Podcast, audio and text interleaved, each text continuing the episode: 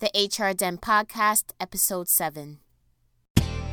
You're listening to the HR Den Podcast, the podcast dedicated to providing you career tips and advice necessary to take your professional life to the next level. And I'm your host, Tiffany Drysdale. So let's get started.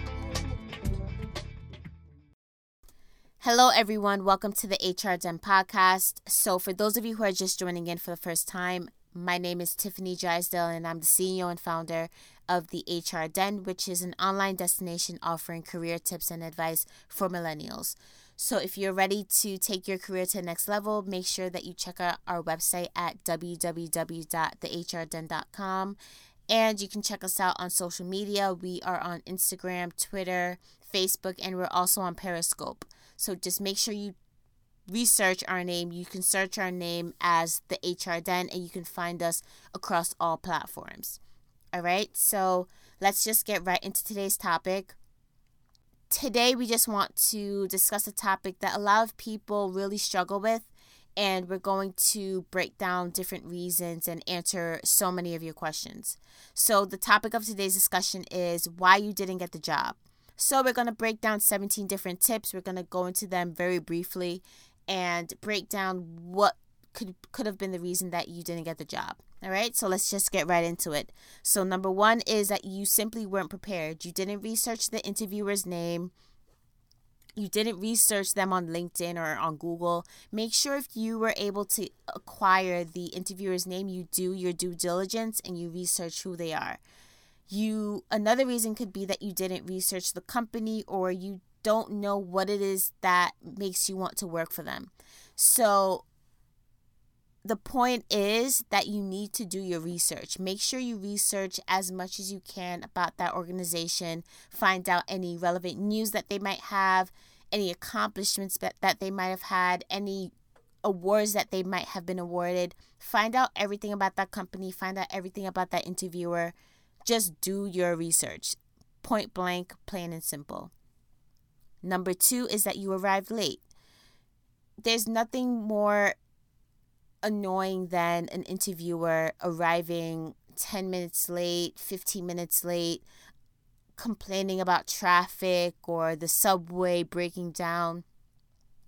If you're going in for an interview, you need to make sure that you leave you leave at least an hour or an hour and a half earlier. I would at least leave hour and a half earlier just to be safe and get to the interviewing site an hour before or 45 minutes earlier than usual. Just make sure you're always on time. Make sure you give yourself additional traveling time in the event that there might have been an accident on the highway or the subway does break down or the bus breaks down.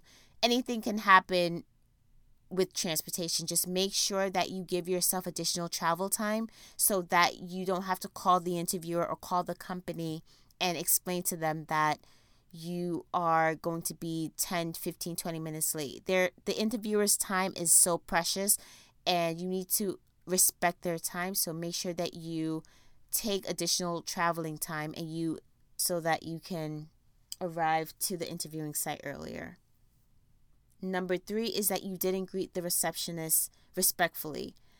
Many interviewers will tend to go to the receptionist and ask them what they thought, what were their first, what was their first impression of the candidate. So make sure when you enter into that building, you shake that receptionist's hand, you smile, you greet them respectfully because best believe they will be going back to the receptionist to ask what their opinion of you was, what their first impression of you was.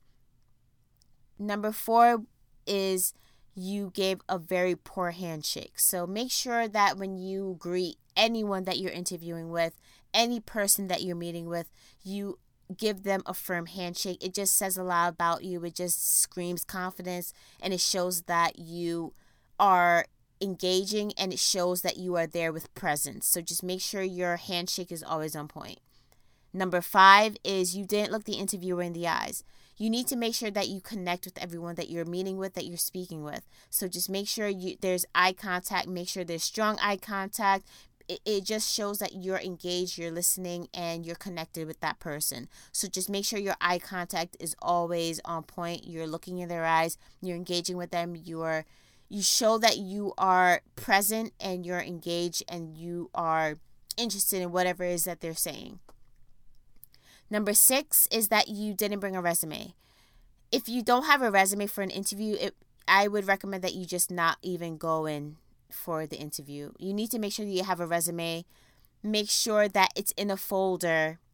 Make sure if you want to take that extra step, you bring it in a portfolio or a, a binder of some sort, but just make sure you always have a resume and you have it in a folder or a portfolio just to exude that extra level of professionalism. Number seven is you were dressed inappropriately. So this could mean that you were dressed sloppy, you had long fingernails, you had facial piercings, you were dressed provocatively. Just make sure that when you're going into an interview, you have the appropriate interviewing attire. And I discussed this in episode three on how to prep for an interview. So make sure you go over to that episode and listen to that in, in detail about how to properly prep for an interview. But make sure that, you know, to avoid having any issues or, you know, disqualifying yourself, just make sure you you dress appropriately, you dress you dress the way that you should dress for an interview. Number 8 is you didn't come off as enthusiastic or eager. So when you go in for an interview, you have to, if you do care about getting that job or you are excited about that job, you need to make sure that you exude that confidence. You know, you don't want to seem nonchalant or indifferent about being there. If you're excited and you're enthusiastic and you're eager, the interviewer will, remember who you are and they will already have have you in mind when it comes to determining who would be a better fit for that position. Just make sure you go into an interview enthusiastic, eager, and acting like you want to be there.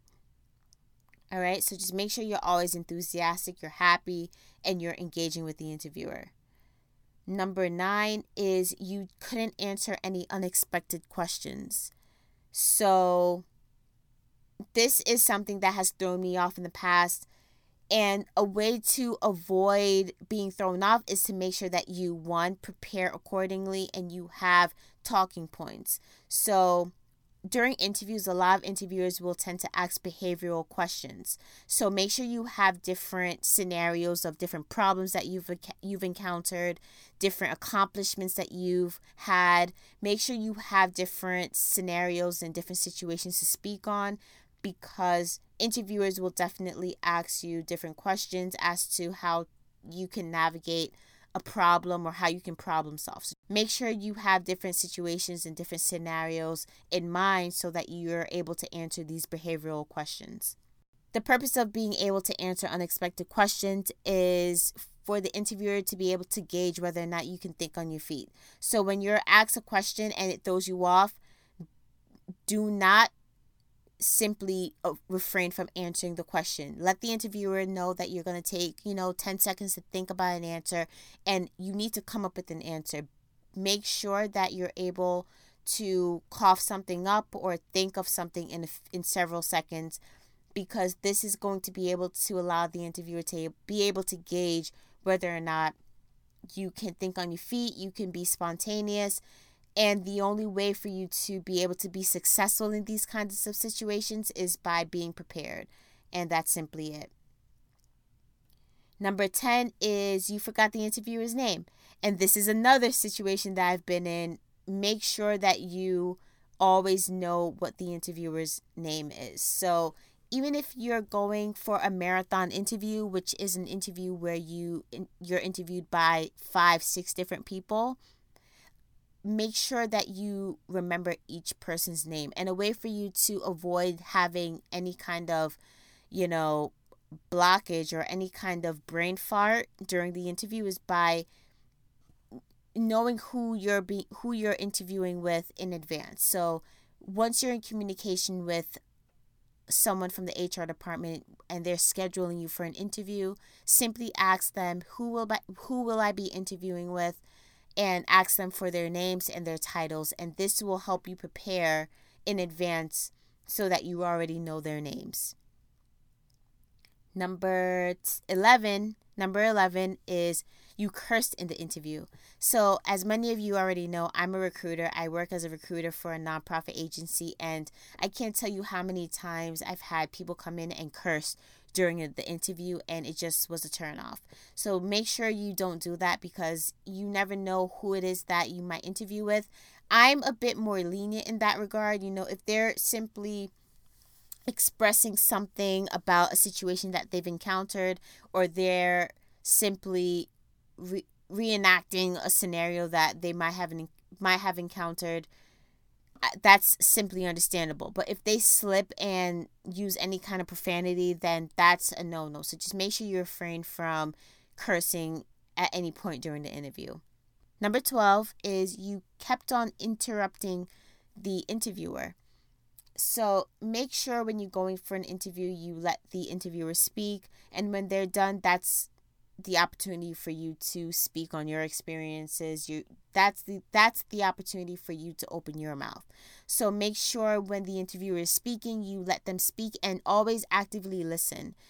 It's not about you talking. You need to make sure that you're listening to what someone else is saying and then if you're listening you're able to respond to them effectively. So just make sure you're never interrupting the interviewer. Number 13 is you might have been chewing gum. So this might sound funny, but just make sure when you go into an interview, you ditch the gum. That's it. End of story. Don't chew gum during an interview. Number 14 is you had facial expressions during a disagreement in the interview.